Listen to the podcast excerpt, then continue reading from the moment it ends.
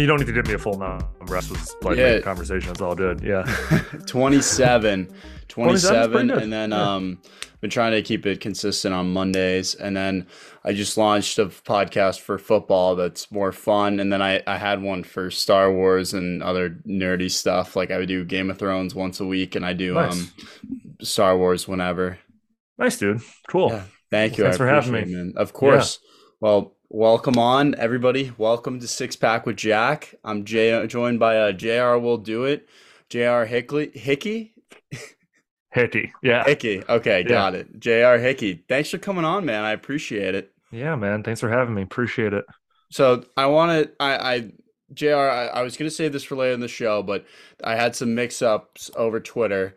Um, as you saw, I accidentally, I probably did what Vinny Chase has done, or what a bunch of people have done, where you take a screenshot and you actually send it to the same person. I actually did. th- I literally did that to you. Um, we have a segment on the show called Digital Footprint. So for a little bit of show show prep, I pull up a couple old tweets Mhm. and um, we we go we we break them down. We analyze them. What were you doing? Where were you at? So um, on September seventh, twenty eighteen, you tweeted recently. I've seen the below artists perform live: Mac Miller, Avicii, Tom Petty, and Prince. This is fine. Nothing to be concerned about. Did you kill these people, Jr? Yeah, so I've been having this. It's been kind of a running joke on Twitter, but there is some realness to it. The Mac Miller one was oh, uh, no, no, Avicii, Avicii was first. I saw Avicii in um, Ibiza at Ushuaia uh, Day Club. A little known artist named Kygo opened for him at the time, and I think within six months he was Oh dead.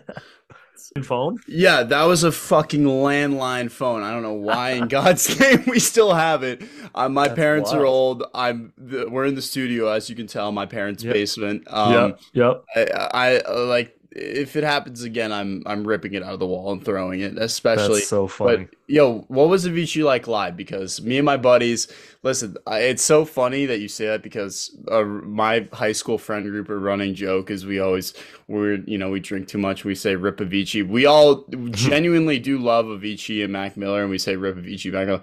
But we do. I genuinely love Avicii. What was he like live, bro? Because that's insane. So it, there's a bad story to this too. So I met my wife, who we've been married for four years and we've been together for 10 years. I met my wife at a Vegas nightclub while Avicii was DJing. And she's like an LA girl, like grew up in Orange County, went to college in LA, and she just like drove out to Vegas for the night with her girlfriends. And I was there for like a three day college NFL football just bender with two of my boys. And the last night we were there, one of my buddies was like, dude, we should go to a nightclub. And I was like, we're not nightclub people, Teddy. No. And and he was like, yeah, but like it's across the street and Avicii's DJ. And I was like, all right, Avicii's pretty cool. Let's go. And honestly, best uh trip to a nightclub I've ever had is like I you know went over, I paid 50 bucks, waited in line like a schnook. And then I get to the bar and there's fucking 250 people in line at the bar. And I'm like, I'm just gonna chill back here while my much taller friend Greg goes and gets drinks. He kind of pushes his way in. And as I'm standing there, I did a tap on my shoulder, and this hot blonde chick is like, "Hey, is there any way I can cut in front of you? I'll get my my girlfriends and I some drinks." And I was like, "Yeah, absolutely." Fast forward, we've been married now for four years, so that Avicii's music and live performances hold a special place in my heart.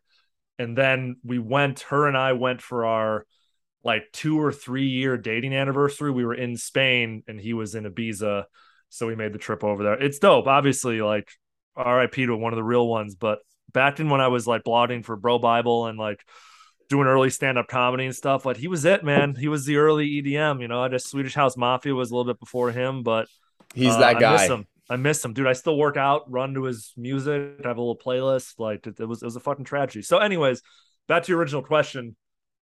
Six months after we saw him in uh, Ibiza, he uh, committed suicide, and then about a year later, I saw Mac Miller at Coachella, and like four months after that, he OD'd. And then I went and saw Tom Petty at the Greek Theater in uh, Berkeley, which is in uh, Northern California, and it was like a rescheduled show. He'd had, he'd been sick for a little bit, so it was on a Monday night, and I was like, I don't know if I want to go to a concert on a Monday night. I just gotten back from some trip, so we ended up going. My girlfriend at the time, now my wife, and he ended up dying like two weeks later, and then a year, maybe six months after that, Prince did a pop up show at the old Oracle Arena. It's now called the Oakland Coliseum or the Oakland Stadium or something like that in San Francisco, where the Warriors used to play.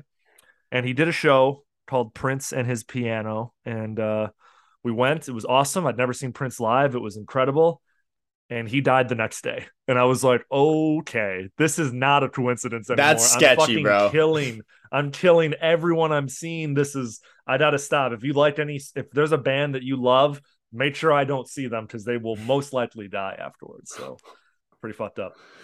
Bro, I I'm just number one. I'm super jealous of uh, of your Avicii because uh, his whole all of his albums, the days, the nights, true, um, you know, levels, obviously, forever and always.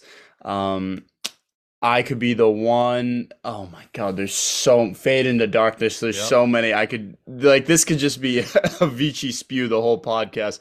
But Dude, I, there's an Avicii video game. Have you seen it? Really It's called Invector, and it's just like uh it's just like Guitar Hero, where like you're just you're mashing buttons along with the music, but instead of Yeah. you know musical notes, it's like a spaceship flying through these like crazy worlds, dude. I'm telling you, like I don't know what I can talk about on here, but like dude. you know, Anything and rip a- everything. rip a fat one and play that fucking video game. I did that for like a good three months in the pandemic. It was it was fun because it was like not only his music, but like you're in this world that his music is like inhabiting and shit. It, it was pretty cool. Hey, he was just unbelievable. Mhm. Um, it- and again, rest in peace to a real Yeah, yeah. one. So So sorry for killing you, Avicii. the actually the I mean, I'm a young buck, so I didn't get to fully appreciate it, but I feel like every young man in their early 20s, late teens go starts digging a little more EDM music. Um, it, it's I I it's like our parents rock and roll. Our parents had uh Led Zeppelin and stuff, and we have uh we have uh sudden death and um all those guys. Yeah. So uh, But let me ask you something, Oh, Jack. I don't mean to it, turn into the interviewer, but like No, you're please. 20 and you're a huge Entourage fan. That doesn't track to me. Why not? Because, dude, it's- Entourage was 04 to 2011. I guess in 2011 you were nine. Nine years old. Yeah. Yeah. so what It- happened? So how? So you must have come to the show later on after it had already completely aired. Did you see the movie first? Something like that. So here's I I'm a you know as you can tell huge Entourage fan. My uh my handle on Twitter has been Johnny Drama for probably around like a year or two now. Um I I actually when our when um my high school football team lost in at the at the state championship. There was this uh high school kid um like reporting on it and I was a little overserved at the bar and I was drunk tweeting at him making fun of him because he was ugly.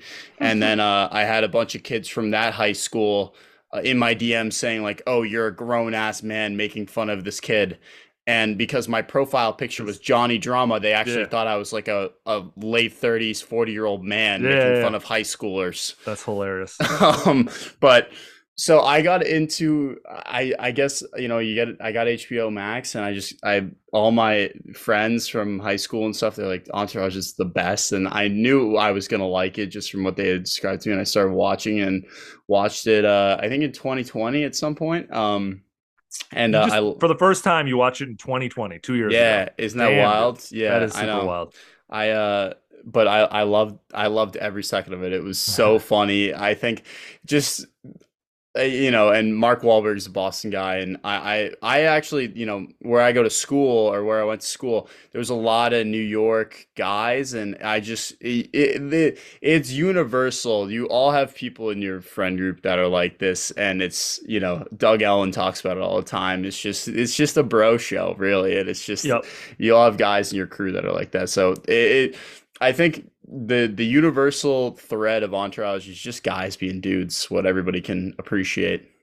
Yeah, every week on my podcast, which is about Entourage, as you know, it's uh we have a category called Bros Being Bros, and we know what's your favorite bros being bros moment this week, and that can kind of mean whatever the guest wants it to be. It can be like a moment of authentic male friendship, or it could be a moment of like a guy being a bro, or it could be a broy douchebag moment. Yeah.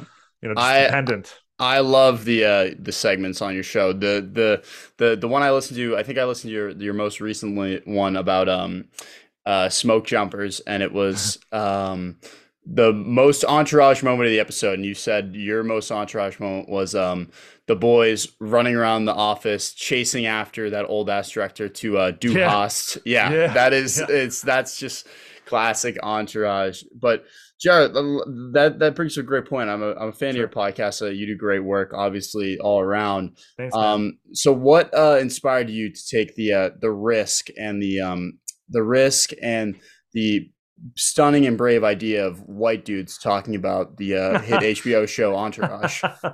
That's funny. Uh yeah, dude, it's uh let me think. 2018, I had just gotten married in August and my wife was on a work trip to New York for like a week. We both at the time we both worked in tech, so we'd always travel and I was just like home solo 5 nights. I'm like I want to re-rip an Entourage rewatch, right? And I was like right. on the couch, probably halfway through season one, and I was like, why isn't there like more conversation about this show? Why don't people still talk about it? It was such a prescient, like when the Entourage movie came out, it was like one of the biggest things in the world. Now, people didn't really like the Entourage movie, but in the rollout of that movie, the show was celebrated and talked about. And that was only four years prior to uh, me having this thought. And I was looking, and there were no Entourage podcasts, and there were no weren't even any like Instagram accounts or Twitter accounts dedicated to Entourage, maybe one or two. And I'd had a bunch of podcasting experience, and I thought to myself, what if I just rewatched it and talked about each episode with like my friends? And initially, it was just going to be like me and my friends, and it was going to be some comedians I knew in the Bay Area, some comedians I knew back from Chicago, some writing friends I'd made, but it never had any big aspirations. It was always just like, let me see if I can do this. And then the first guest I had on, I didn't know him well at the time, but he's become a close friend. His name's Brandon Wenerd, and he founded brobible.com, which is a website I wrote for when I was a little older than you, when I was like 23, 24. And we had stayed in touch, but like as internet friends, not as real friends. And I just sent him a DM, being like, hey, man, I'm thinking about starting this pod about Entourage. You guys have blogged about Entourage a bunch. Is there any way you'd want to hop on and just talk about the Entourage pilot with me? And we uh, had a great episode. People really liked it. It was a good response. I started having more people on. Again, though, just like small time people. And about halfway through season one, Brandon got back to me and was like, Hey man, we want to buy your podcast and give it the full Bro Bible support, and it'll be like a Bro Bible entity, and we'll use all of our power to help you get bigger and bigger guests. So by season two, I was suddenly having these like A-list comedians on, like these dudes who have like Comedy Central specials and HBO specials, and dudes who were working in Hollywood. And I got to be part of like um PR circuits where like if a guy was coming through and promoting something, I'd get like five or ten minutes and just talk to them about Entourage as well as whatever it was they were promoting. Usually that didn't work really well, but regardless, it just suddenly put a shit ton of eyeballs and more importantly ears on the podcast. So 2018, 2019 was just like it was pr- primarily 2019 into 2020. I, I was just fucking consumed by the show. I'd watch it all week, take a million notes, try to find interesting angles, schedule guests. I did the whole thing. I you know I ran the social media. I did the editing, the producing, all while having a full time job at the same time, and you know being married, which is a whole nother thing too. So it, dude, it it kind of burnt me out on the show. Like I loved it, but I, uh, you know, I was like, man, this is like a little too much. Like when I started this, it was supposed to be something fun, and now it is a job, and it in in that way it kind of made me sour on the show. I didn't hate the show. I just was kind of like, man, this is I took something I loved and I've now made it something I'm required to do every week and I don't love that. So long story short, when the pandemic hit in March 2020, that was roughly when my contract was up with Bro Bible. So I just stopped. I was like, listen, a bunch of people right now are starting podcasts. I've been doing this for a year and a half. The Entourage guys, Doug, Kevin, and Kevin were starting their own Entourage podcast. I was like, have at it. You guys finish it out. You know, anyone who's listening to this pod, go listen to that. And I stopped, and that was two years ago. And um, the last two years, I've been just like doing other shit, like some writing, and I started some TikTok accounts and bullshit. But not a week has gone by where someone hasn't asked me to bring, oh yeah, oh yeah, the Entourage podcast back. And I've kind of resisted it for the last year, but I was in Europe three months ago on a trip, and like a couple of dudes who were apparently listeners like reached out and were like, dude, I'd love to buy you a pint. This is so cool that you're here. I still miss the podcast. And I was like, this is crazy. This is like people listen to this all over the world. what am I doing? Why why am I not finishing this thing out? What is wrong with you, JR? And so I just like uh mid July, so exactly two months ago, just like picked it back up. And um yeah, we just finished season five and I'm recording season six right now, and there are eight seasons total. So we're about 25, 30 episodes away from being done with the whole run. So yeah, that's the story. And uh it's it's back to feeling a little bit like a job, but I'm having more fun with it because I'm just kind of doing it on my own terms as opposed to uh someone else's, if that makes sense.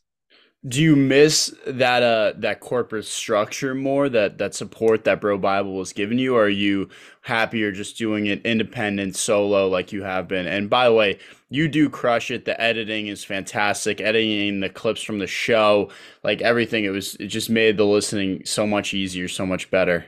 Thank you. And I did that on purpose because I knew like people have seen these episodes, but they're not going to go back and rewatch the episode and then listen to my pod. So that was a big creative decision that people like all love. It makes it, as you can imagine, you know, you edit podcasts, dude, it makes it so much longer. Like editing an episode takes three to five hours. It's like, so annoying. It's yeah. so annoying.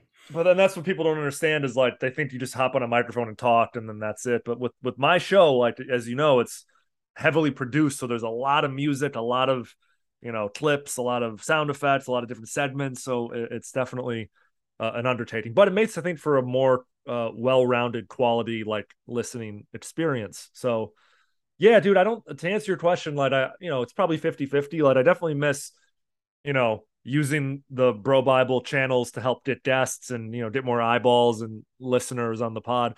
There are not as many listeners in this second iteration as there were three years ago, but also podcasting, entertainment, and everything has changed. Like I said, there is another Entourage podcast. A lot of my listeners probably went there, but it's fine. There's still like a core group of like a couple hundred, couple thousand people who still listen every week, and they're all over the world. I got a message from a guy from Serbia like three weeks ago, just being like, "Thank you so much for bringing this back. This like." helps me at my dead end job like i fucking hate it but like your podcast gets me through every monday and i was like dude to have that impact on somebody and to just like not want to do it because of reasons. I'm like, I, I should do this. I, I owe it to these guys, that guy, other people, yourself. So I'm doing my best, man. It's a uh, it's a lot of work, but I'm still having fun with it. Do you so the, that's interesting you bring up the uh, the action the the new iteration the the victory the podcast I uh I, I've been on Reddit I'm sure you I I saw this how we actually I actually DM'd you yep. from uh, r slash entourage I've clowned victory over and over again on r slash entourage. I even there's a post on there if you search it's r uh, like it's victory the clown show because it's oh my god it's I, I like if the difference between your podcast and theirs was astronomical with i think the segments and not just hearing like i wanted to i wanted I, at some point i'll do a post is doug ellin bingo and it's you know one square is you know, regrets writing things, and then the next square is could never work Entourage in 2022. Like it's the same thing over and over. Oh my god. And um but how do you do you feel like they stole your thunder a little bit or are you, you know, happy with it or are you just like just stoked that people are appreciating the show still all you know coming up on 19 years later? Seriously, yeah. No, I mean I don't think they stole shit from me. Like it's not exactly reinventing the wheel to be like, let's take an old TV show and yeah. rewatch it. White people I, talking about Entourage. Yeah. I have though talked to Doug quite a bit. We've DM'd and this was early on in the podcast runs, and he played pretty coy with me. He was like, Oh, I don't understand. What is a podcast? How does this work? And then all of a sudden Victory came out and I was like, ah, got it. But like Doug, but it's Doug, his thing, bro. man. He invent he he's the showrunner, he's the creator. He wrote most of the stuff we're talking about. He's allowed to do whatever he wants with it. So there's definitely no like bad blood. I don't have any beef. I don't listen to Victory because I, for God's sakes, I just consume way too much Entourage stuff in my own time. I don't need another Entourage podcast to listen to.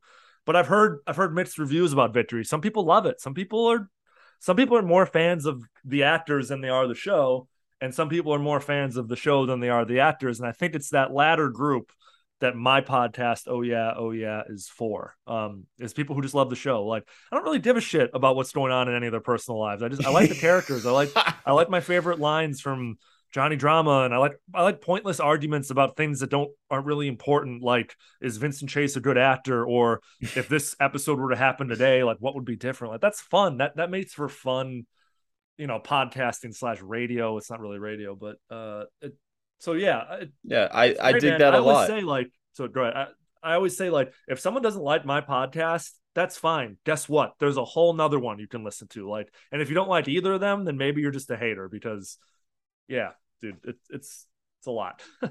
no, I, I dig that a lot, and I think what you just said is spot on. If you like the actual actors, go listen to Victory. If you just want to talk show and the the goings on of the show, and you don't really care about the behind the scenes stuff, like your show is perfect, and that's what I think.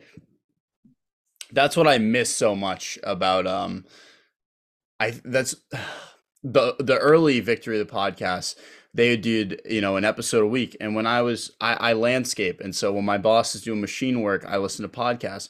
Yeah. so i was watching entourage. I was like oh this is sweet. I get to listen to this and then i get to go home and watch all these episodes.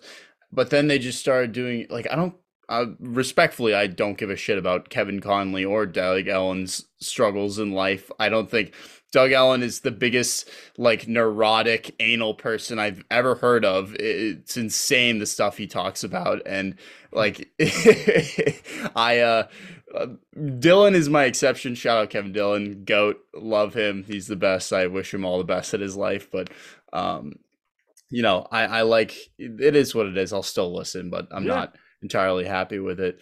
Um, did you have any uh, podcast inspirations, like or radio inspirations? Because I feel like uh, there's certain, you know, I'm a little too young for the uh, for a lot of the the early radio days, but I know there was a ton of uh, radio stuff, and not necessarily too young because a lot of I think what my, for example, my earliest would be um they they did sketch comedy on um 1057 WROR. They did Men from Maine. It always ended with a funny punchline. Um, I'd listen to it in the car with my dad from middle school. Did you have anything like that? That was a big inspiration for you? Not growing up, not when I was like your age, but my first job out of college, I'm from Chicago originally, and I went to school in Chicago. My first job out of college was at a top 40 radio station called B96, 96.3. It was like pop music. It was fucking garbage, but I was I saw your tweet. I saw your what? tweet about that. Your oh, uh, you your digital footprint. It was um someone. Hold on, I'll find it. I saw the quick. tweet. I mean, I, have just tweeted a lot in the last ten years, so yeah, no tweet you're referring to. yeah, no, I know. I'm that. I'm in that same boat. But um, you quote tweeted uh this tweet right here, and you said uh it was a tweet saying um they don't make music. There will never be another time like this. And it was the uh, top 15 chart, and it was uh, Love the Way You Lie, California yep. Girls, Dynamite, yep. Airplanes. I like it. Cooler than me, Teenage Dream. Oh, and. I saw you quote tweeted and was like, I worked at a top 40 radio station, pop music. I had to listen to this shit every day, eight hours a day, f- seven days a week. I was fucking brutal. They just play it. They just play it throughout the office. So like you'd be trying to work and you would just hear like I throw my hands up in the air sometimes. like, dude, what? This is bullshit. Like, I get it. We're a radio station. We have to make sure we hear, but like, there should be a producer with his headphones on listening to it, not a whole office full of people. Anyways, I was able to through that job. Like, I was a late night promoter, so I would go to a fucking bar or something and just be like, "Oh, we're at so and so on Clark Street. We're giving out tickets to this concert. Come." I used to like be able to hop on the radio late at night and like talk just for minutes, not even minutes, seconds. And so that kind of, I guess, started my bud. And then living in Chicago, kind of, you have to kind of walk everywhere, especially in the summer. I would listen to like the very early iterations of like very famous podcasters now. Like Bill Burr was doing his Monday morning podcast and he used to release it on iTunes and you, you used to have to download it onto your iPod in order to listen to it. So it was like this whole process to even get to the content. Bill Simmons' early version of his ESPN podcast. Like all these guys are like the titans of podcasting now, but I'm talking back in like 2011. So like 11 years ago, I'm talking, you know, th- I had my iPod Classic and my, you know, my earbuds that came down in a cord. And so it was, it was harder to get to those, but, you know, it was one of those things where if you listen to podcasts, you were part of a select few group of people. And today, everyone listens to a hundred different podcasts and it's completely oversaturated and there are way too many podcasts and way too many podcasters. So that's one of the problems. It's why everyone's listens are down and you know. I think I think we should start executing podcasters that have under like 10 listeners an episode. I think they should just be lined up and shot. Dude, that's why I asked you. That's why I asked you when you asked me to hop on. I said, send me your podcast. And when I looked and I saw you done like 30 episodes, I was like, all right, this dude's at least put in like six months on this. Because if you had like three episodes and we're just starting this thing up, and I'd be like, all right, you're you're you're, you're a hobbyist, you're just kind of doing this for shits and diddles. Call me in a year and see how it's been in a year. Because as you know, it's a lot of fucking work. So yeah. It, you know, I'm it's champagne problems. Like, oh, you know, people don't want to come on my podcast, but I, uh, you know, it's fun. I like doing it. I, I just picked up a minor in journalism at school, so there you go. It's just something I enjoy. Now, you you talk about Chicago, and so you did radio and you you did stand up. You talk about stand up. Yep. How influential was the city of Chicago on that? yeah, I mean, like Chicago's got a lot of funny people that come from it, as you know. When you look at Hollywood and sketch comedy and stuff. But uh, in terms of stand-ups, like there, it isn't a huge stand-up scene, and so that was always interesting. Was like I was kind of going against the grain because Chicago is a sketch slash improv city with Second City right mm. there and Improv Olympics, and one of my closest friends and his wife were both Second City Improv Olympic people, and uh, stand up is much more of a solo act. It's selfish. It's you versus the audience. It isn't like a team game, and so like you know just started open micing when I was 22 and always had this idea that I could do it and uh, did it for four years in Chicago. And then I moved to the West Coast to San Francisco and did it for about four years there as well. Really, the only thing that stopped it was stopped me from doing stand up was I got so busy with the Entourage podcast and then the pandemic. Like nobody was doing stand up for an entire year. And now that it's back, I'm kind of like, eh, I could take or leave it. I did eight years did some pretty cool shows, performed some cool people, won some comedy competition. I kind of like proved to myself that I could do it. But no, my aspiration was never like, oh, I'm going to be a, you know, a professional stand-up comedian or, you know, get a Comedy Central special or something like that. Do you miss it at all? I miss um I don't miss the lifestyle. Uh, being a comic is extraordinarily time consuming and it's tough for a marriage because like all the shows start at like 9 10 o'clock and they're far away and you if you're doing multiple shows a night you're just you're a, kind of a zombie. And, and comedians as a people while i like their company i wouldn't say that like they're the best people on the planet. So being around them constantly you're kind of like okay I, I got it. I was like the only i was the only like comic in the bay area who also had a job and a wife and it so it felt a little I felt a little estranged from that whole scene. Um, but th- I do miss the process of like conceptualizing a joke, writing it, tightening it, honing it, practicing it, the light bulb moment when it starts to work, and then like you know making it bigger than than it originally was. But that I can kind of do in different ways now. You can kind of do that with Twitter and TikTok and even fucking podcasting. If, if I think of something funny to say, and just say it. You know. Right. Was when you say they're not the best people, what do you mean? I'm I'm a I have a very sheltered existence. Sure, um, no, and that's it's all good. It's just basically like somebody who needs to go on stage and win the approval of strangers night in and night out. There's something fundamentally a little different about that person. So when you like look at that in a macro sense, it can also lead to like there's a lot wrong with some of these people. A lot of I mean I've I have great comedian friends who are good and you know decent people, but I also you know this is kind of fucked up, but like I like one time went to a show like three hours away in, in an area in a place called San Luis Obispo. It's a three hour drive from San Francisco, and I went and the dude who set it up was in in my car with me, and we went. we we drove all the way down there, and we had a couple other comics in the car, and we stopped for dinner on the way home. It was at a very like California comedian evening. We got home at three o'clock in the morning. That dude went to jail for like assaulting female comics like six months later, and I had no idea.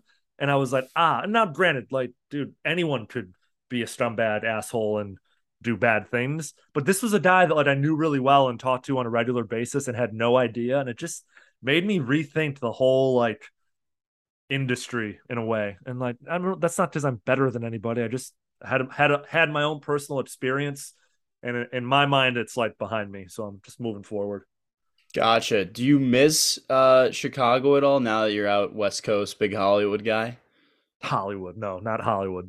Just one thing. Like just like to make one thing clear, I'm I'm nowhere close to Hollywood. Uh yeah, I miss the people, uh, and I miss like you know Chicago in the summertime, which if you've ever been is incredible. But every time I go home now, I go home three four times a year.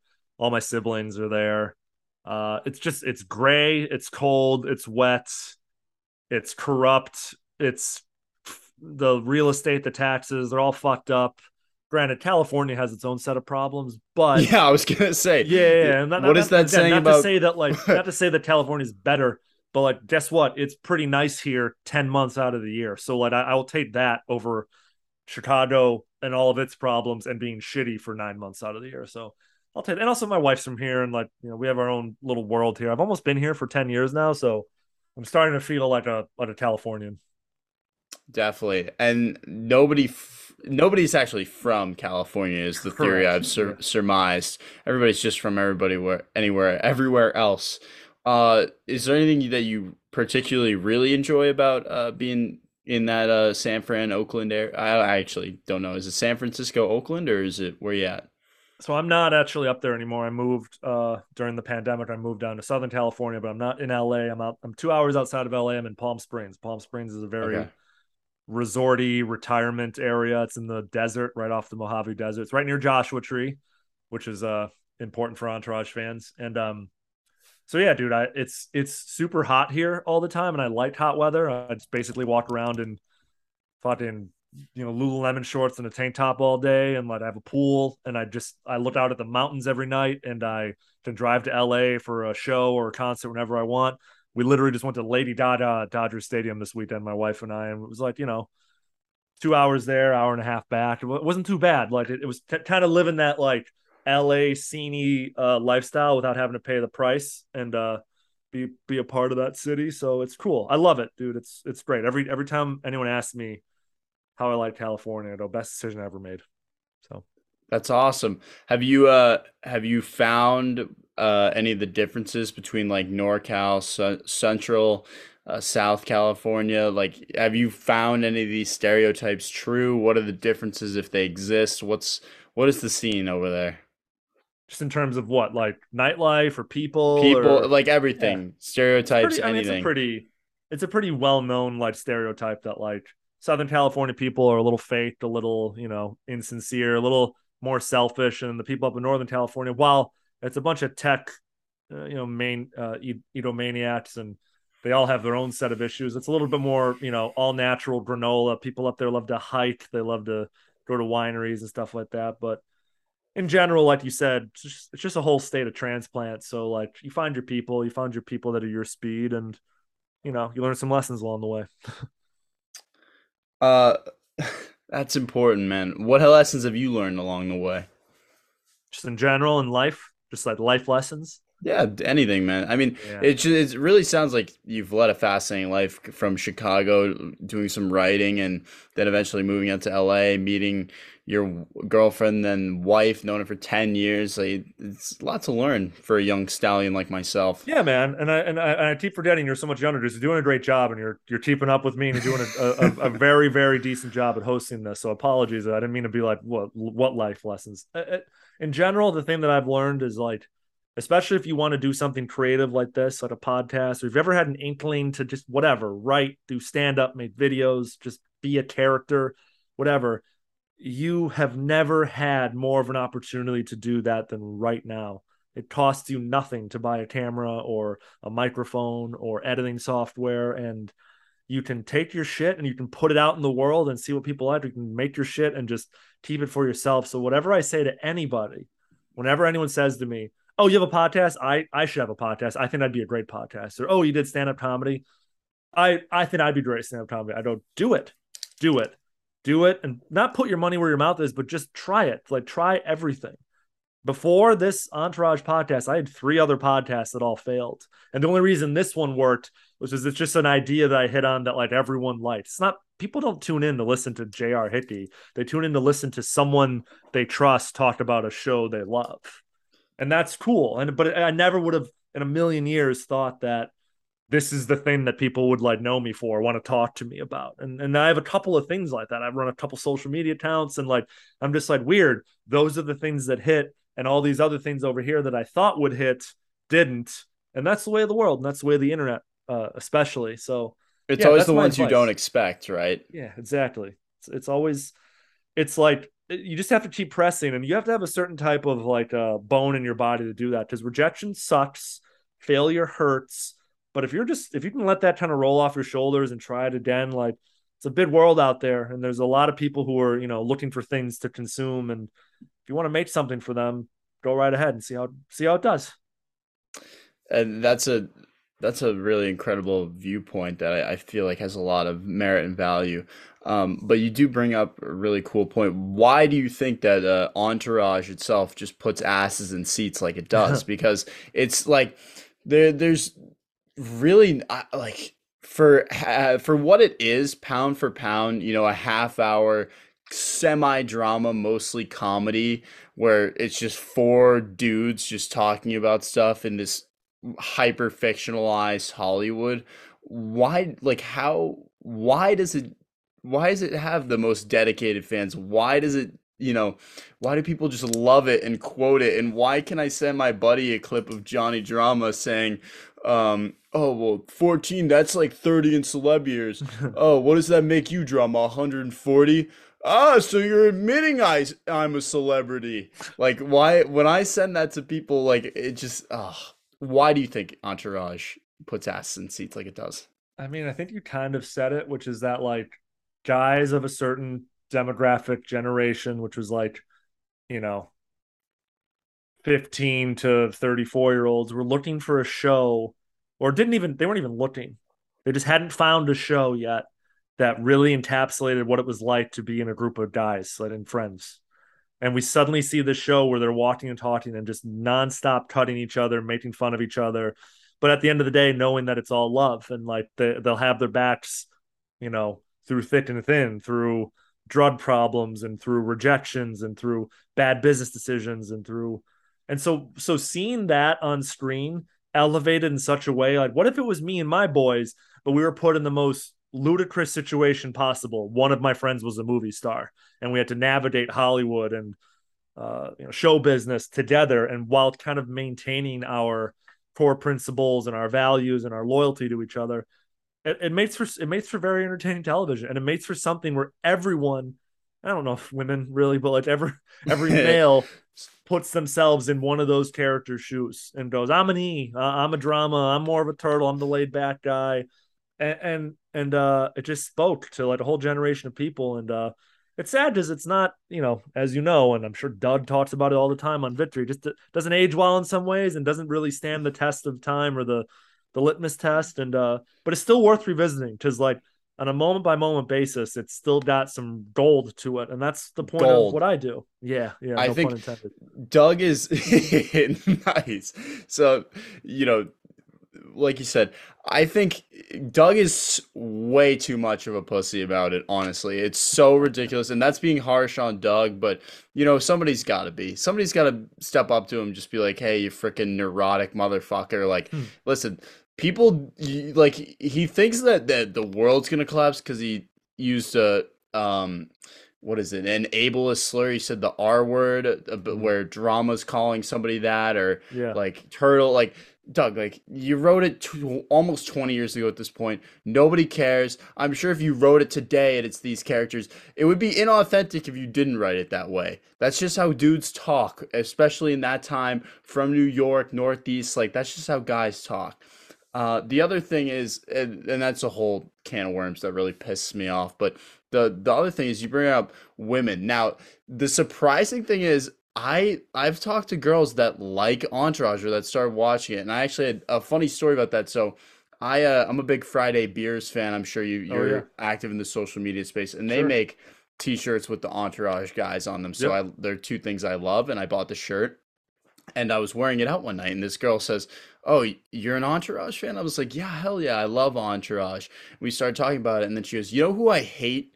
Johnny Drama." Oh, I know. And I you said, talking to her. "No," I said, I said, how do you hate Johnny Drama? Johnny Drama is the second best character in the show, 1A and 1B with Ari.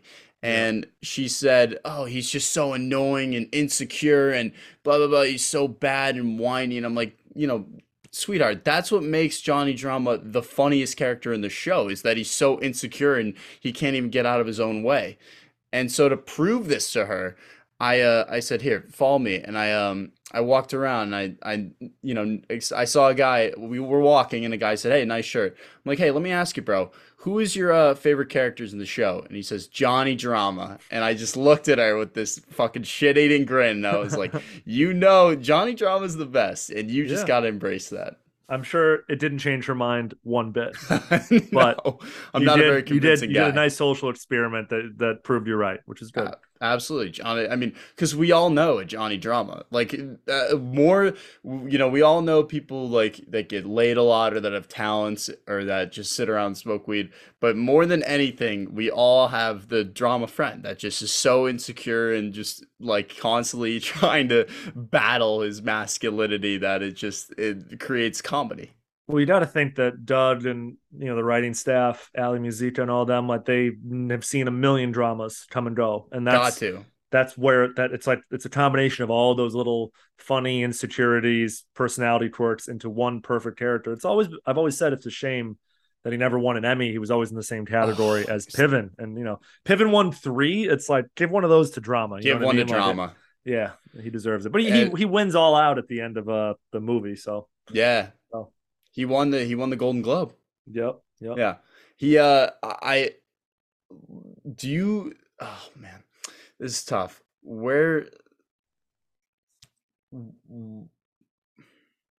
what about Johnny Drama does everybody love? Because I love him and I think he's the best and we all know him. But there's just oh no, my real question was I've I think we should pitch to Mark Wahlberg, you know, besides the reboot, I think there should be a reboot, but it should be that they uh they start a podcast and it's a group of podcasters in their entourage. like fa- like one of them is a famous podcaster and One of them runs a uh, famous podcast, or there's two two co-hosts and it's just their boys. And Okay. uh one episode's like they they lose their voice and they have to solve that. and then what what, are the next what are the next 90 episodes though jack Um there there's Zoom crashes. oh um, that's all right there's two there's going. rolling there's rolling blackouts with the Zoom. all right um, now we're already we're ripping off entourage already would, would you like to see a reboot at some point? no not at all Really? yeah i think uh i think uh name one reboot that's uh beloved name one that like people are like oh i really like this Um, I cannot. I cannot Yeah, name one reboot like, that's beloved. and enjoy the thing enjoy the thing for what it was and like let it lie I, I see so many people in the entourage subreddit the entourage facebook group most specifically it's just people just like betting for a reboot and you know i'm sure if hbo backed a brinks truck up and gave each of these dudes 10 million dollars they'd do it but uh, i don't think they're focused on that right now i think they're focused on making uh, shows about dragons that get 500 million viewers over the course over the globe you know uh, it's just it's just not a reality anymore. So I think it's funny when people are like, reboot, reboot. What do you think? Reboot? It's like, guys, uh, there are 96 episodes of the show and a movie that's about the length of four episodes. That's a hundred plus hours of this content. You want more just because you're greedy and selfish? Like, it just just enjoy it for what it was, man, or woman, or whoever's complaining to me in this hypothetical. Like, just that's it. So yeah, I'm, I'm team no reboot, and I don't know if that makes me an enemy of anybody, but maybe I'm just too close to it. Definitely. Uh, what did you think of the movie? Because I I hadn't watched it, and then I wa I I liked it a lot, but it was just like it was kind of strange to see it, um, Yeah. you know, in a movie form. But I I did like it. Didn't do so hot in the box office though, No, unfortunately. yeah. Yeah, no, I mean, it, it was like four Entourage episodes rolled together. It was a little annoying that they basically like reset every single character's story arc from the end of the show, but you had to for a movie in case someone saw it as a standalone. But like, Ari ends the show promising his wife he'll never go back to work, and then in the movie he's working for Vinny again, working for the the the movie studio. And as you know, Vinny ends the show married or engaged and then we start the movie and he's broken off or divorced or whatever it is and that's it's funny but it's all and it's just kind of like okay we're just starting from zero i guess so um yeah, I, I, didn't have any personal problems with it. I actually really enjoyed the movie and, and saw it in movie theaters and and looking forward to in probably a year's time doing like a massive oh yeah oh yeah episode where we just break down the movie. I'll do like a round table with like ten guests and we'll just talk about it in in, a, in some sort of fun way. Yeah, that'd be sweet. I definitely check that out. so when you were getting your start, did you start at the radio station or were you always more of a writer? What uh what spawned this whole uh creative uh empire from the uh the J.R. Hickey Inc? That's a good question. Sorry for yawning. It's been a long day. I uh I was uh, so I my career at the time I was a salesperson. A lot of people when they don't know what to do go into sales and I was like selling yep. television ad space. I used to work at FX as a, an assistant and uh, that kind of got me interested in television. And then I moved to the Bay Area and started working for some tech companies as a salesperson. And I always had this side to me that was super creative, and I had all these things that I was doing that I was super that was super creative, like the stand up, the podcasting, the social media. Go ahead. Where do you think you uh where did you really discover that uh that creative side of you? Where do you think that comes from? How did you uh discover that? I mean, I think I always had it just, you know, from a little kid playing with my Star Wars figures, making little movies with them with my old VHS camcorder and like I always could. I was. He just, was he just like me for real. He just yeah, like me that's for awesome. real. You probably didn't have a VHS camcorder though. oh, you know what's wild is that my parents are so fucking old that in 2008, uh, I wasn't allowed to stay up to watch the uh, the the cartoon, the Star Wars, the Clone yeah. Wars. I wasn't allowed to stay up late to watch it on Friday nights. So we'd VHS record it, and on wow. Saturday mornings I could watch it. That's so you are familiar. I don't know a lot of twenty year olds who are familiar with VHSs. That's great. I'm I'm an old soul. I'm a I'm a, not even Jewish, and I'm a young old Jew in this body. That's it's great. wild. That's funny.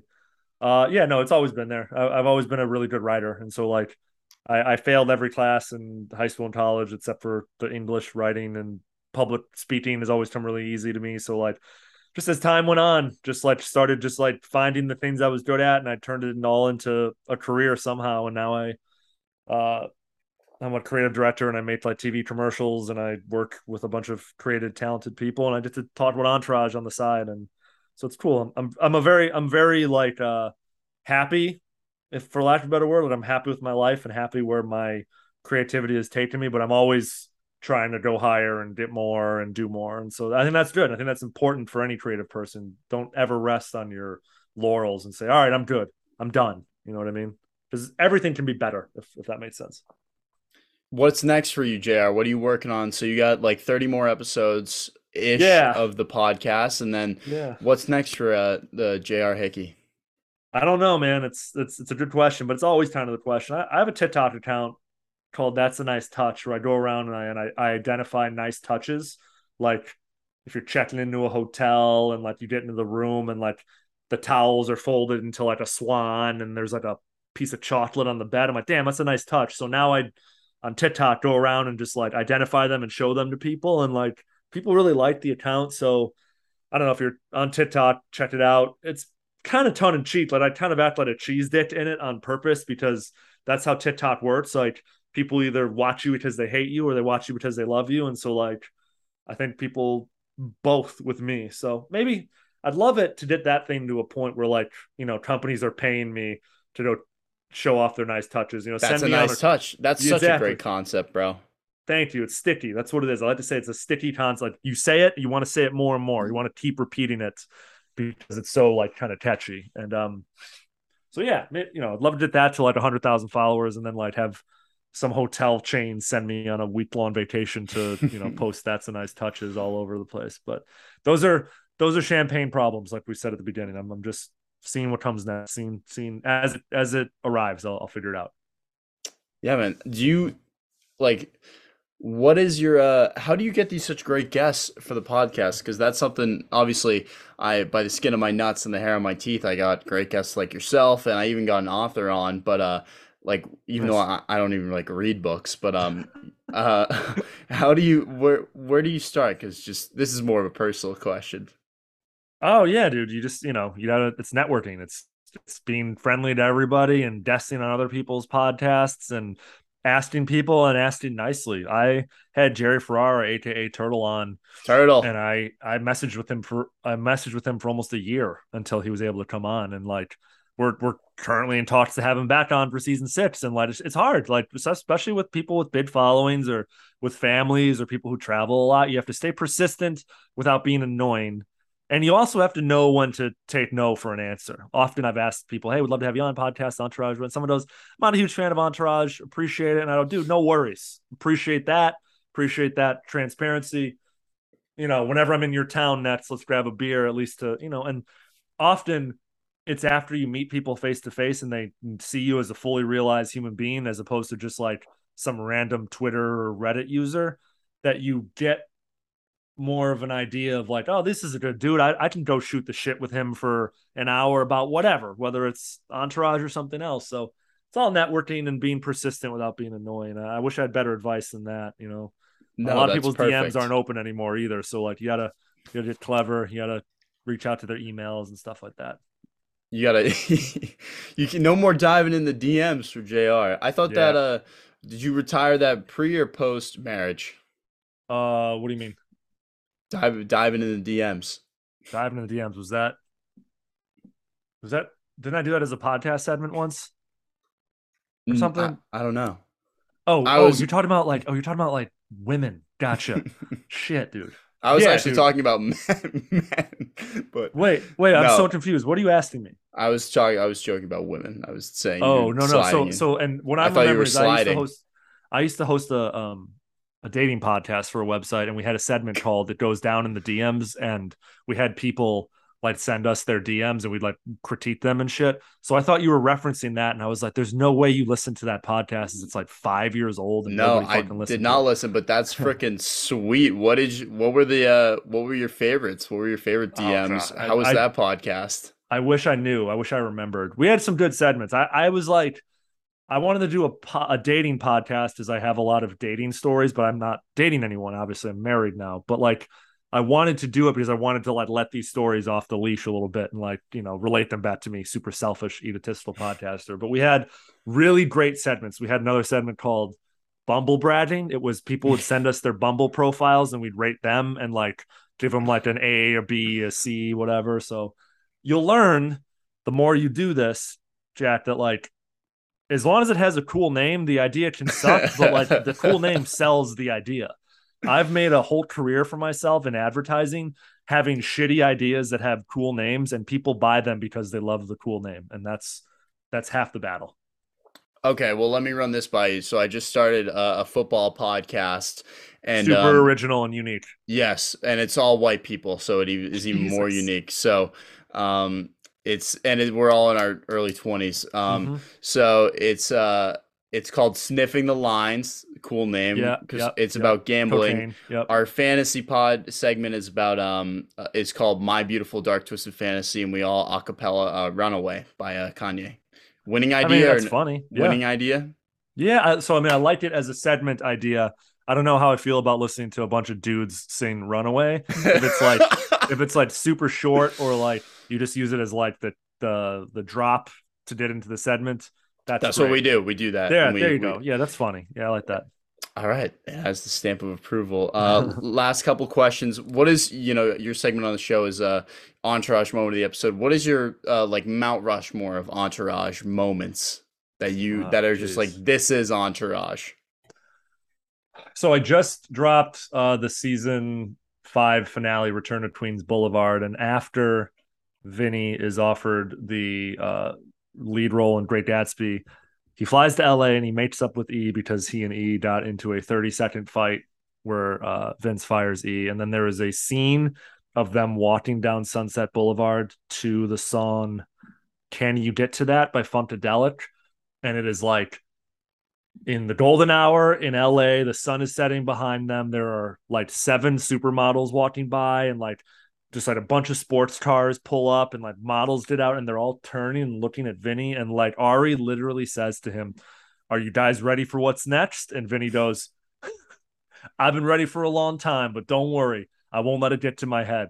It is about as quintessential as like of an entourage moment as there could be. Hot women, the whole crew, a walk and talk, sunset, and then them just like talking about like it's our moment. This is our city stuff. That's entourage. That's what that's that to me is like is perfect. So I literally just talked about that on the most recent episode with uh Frazier Tharpe. He's the senior editor over at uh GQ and a good friend. But it's great. It's just it's it's perfect. It's uh it's that wish fulfillment. I want to be in that crew walking down the street as a bunch of supermodels turn and look at me while we go and get hammered. That, that's what I want. And so that's that's all it is. It's not fucking like it's not Tom Brady showing up. It's not Kanye West. It's like it's like what is the moment that I want to be in the most? And that is just simply it. Just like being a part of that crew, hanging out, walking and talking, enjoying each other's company.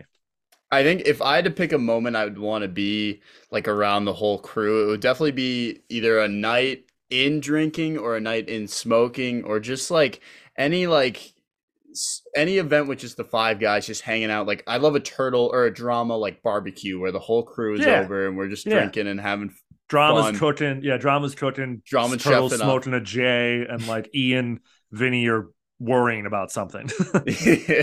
and I love how uh they're always drinking Budweisers and I have such a lizard brain that like that you advertisers like yourself would love because I look at that and I'm like, "Oh, like I'm to go buy Budweisers in the bottles do, now." Yeah, I'm going to go drink back, Budweisers. They so they obviously had like a, a sponsorship with Budweiser the show back when I think it was like season 3 and 4, back when it was airing in real time, so that was 06 and 07, so I was a I was your age. I was a sophomore in college at DePaul University. They had these. It was like kind of like the Bud Light Platinums before. That's a Bud Light Platinum. It's called a Bud Select. It had like a crown and a black label. It's supposed to look like a little elevated. The boys would drink them on the show, and then I would go buy them for parties because I was like, "That's how this works. If I drink these beers, I'll be just like the guys in Entourage." And dude, it worked like that. That's how. That's why advertising works. Like subconsciously, you're not even thinking about it. You just you're at the beer aisle, and you're like, I want that because I've seen some of my favorite people drink them. So that's uh capitalism, baby. Hell yeah, it's the best in the game. Best yep. best to ever do it. Best ever. Yep. Best there ever was, best there ever will be. um what uh when you were watching as a college student, was it just like a big thing where you go in the dorms and stuff and you'd have it on or what was what would you have parties? What was the vibe? No, not to watch, but like, because it was Sunday night. So Sunday night's usually kind of like a reset night. You know, if I've spent all day watching football, I was working at the time. I was working at an Italian restaurant on the weekends just to make you know ends meet, get some free food. So it was definitely like a, you know, I had roommates at the time. We would it was appointment television. You know, you'd watch that run of television. It was like Californication on uh, Showtime, and then you'd watch like some Entourage and some Curb Your Enthusiasm back to back to back. It was it was a nice night. You know, you did two three hours of just real quality premium HBO programming, and uh, it was dope. I I look back on those times fondly, and that's why I, I asked all my guests like, "What's your relationship like to Entourage?" Because they all have like a very similar story. Oh, I discovered it when I was this age, and then I started watching with my friends, and we would all watch it together. And that doesn't happen anymore. There's no television shows that everyone, you know, I guess early Game of Thrones did that, but like nobody sits around. No, no one's like, "Hey, dude, do you want to come over and watch X, Y, or Z?" Unless it's a game. You know what I mean? Yeah, it sucks. There's no more that like thankfully we're we saw it dead for a couple years um after Game of Thrones ended and then the pandemic we it was just a lot of binge watching. Thankfully we're like kind of back to event television. I'm so happy we're back because I uh, I really love it. I love, you know, going over uh, and watching you know everybody's watching the same thing at the same time we're all tweeting about it we're all yep. engaging with it it's the best there's nothing better and thankfully 2022 it's kind of it's it's back yep. you uh are you fucking with the house of the dragon oh yeah hell yeah i'm all caught up it's pretty good so far it's you know a lot of incest uh, this week's episode, but yeah, uh, this week's episode was pretty steamy. yeah, but yeah, no, it's good. It's, I don't think it's it's it hasn't reached Game of Thrones level yet, but it's got a long runway and it's built up a lot of goodwill because it's in that same universe. So we'll see. We'll see how it goes. Do you uh you miss those uh those college days watching Entourage, bro? Fuck no, no. I'm so much I'm so much of an of a better adult than I ever was as a college kid. I was a shithead, no money, like, and that might seem like appealing to some people, but like, I had no aspirations, I had no direction, and like now, like my direction's clear. I'm good at what I do, and I have a good life. So I'm like I don't no, I certainly don't miss that at all. And I know that's that might sound crazy to some people. There's a lot of people really, really miss those years. I'm always looking forward, like I said before. All right, boy. Well, thank you for coming on, bro. I really appreciate it. Yeah, I got man. one last question for you, then we'll wrap this up. Uh, do you have a favorite episode character? Like, what it, what do you really you know, I, I'm sure you get asked this all the time, but uh, and then how about this? I'll toss you a bone here. Do you have a favorite show outside of Entourage? Any favorite shows that aren't uh, Entourage related? Yeah, good question. So we've talked about him enough. My favorite character for Entourage is definitely Johnny Drama because he's the most well-rounded, because he is built on such truth. A character like Johnny Drama in 2022 is like, you know, he's suffering from anxiety and he's insecure and he's got a bunch of identity issues and he's on a bunch of meditation and he's seeing a therapist. It's like it's like something that could exist today very easily. Whereas a lot of the other characters in the show are not caricatures, but they're TV characters. Like Turtle's a TV character. Uh, Ari's a bit of a TV character, but you know, a well-rounded one at that. So it's drama. I'm gonna say my favorite episode of Entourage is in season two, early on. It's My Maserati does 185, and it's the boys go to a Lakers game, sit courtside, meet up with Lamar Odom afterwards, get to go run around on the court at the Staples Center. And they go to Jaime Pressly's house for a beach party where Vince, I mean, E sleeps with a perfect 10 model and Vince gives E a Maserati. And it's just, it was so early in the show. It just took the show to another level. I had the guys from Chad Goes Deep on to talk about that episode, and they were like, "Bro, you gave us the best episode. This is the best episode of Entourage." And I was like, "I know," and they're kind of perfect for that episode. Their whole vibe. Is they like are. That, they are beachy. Like, yeah.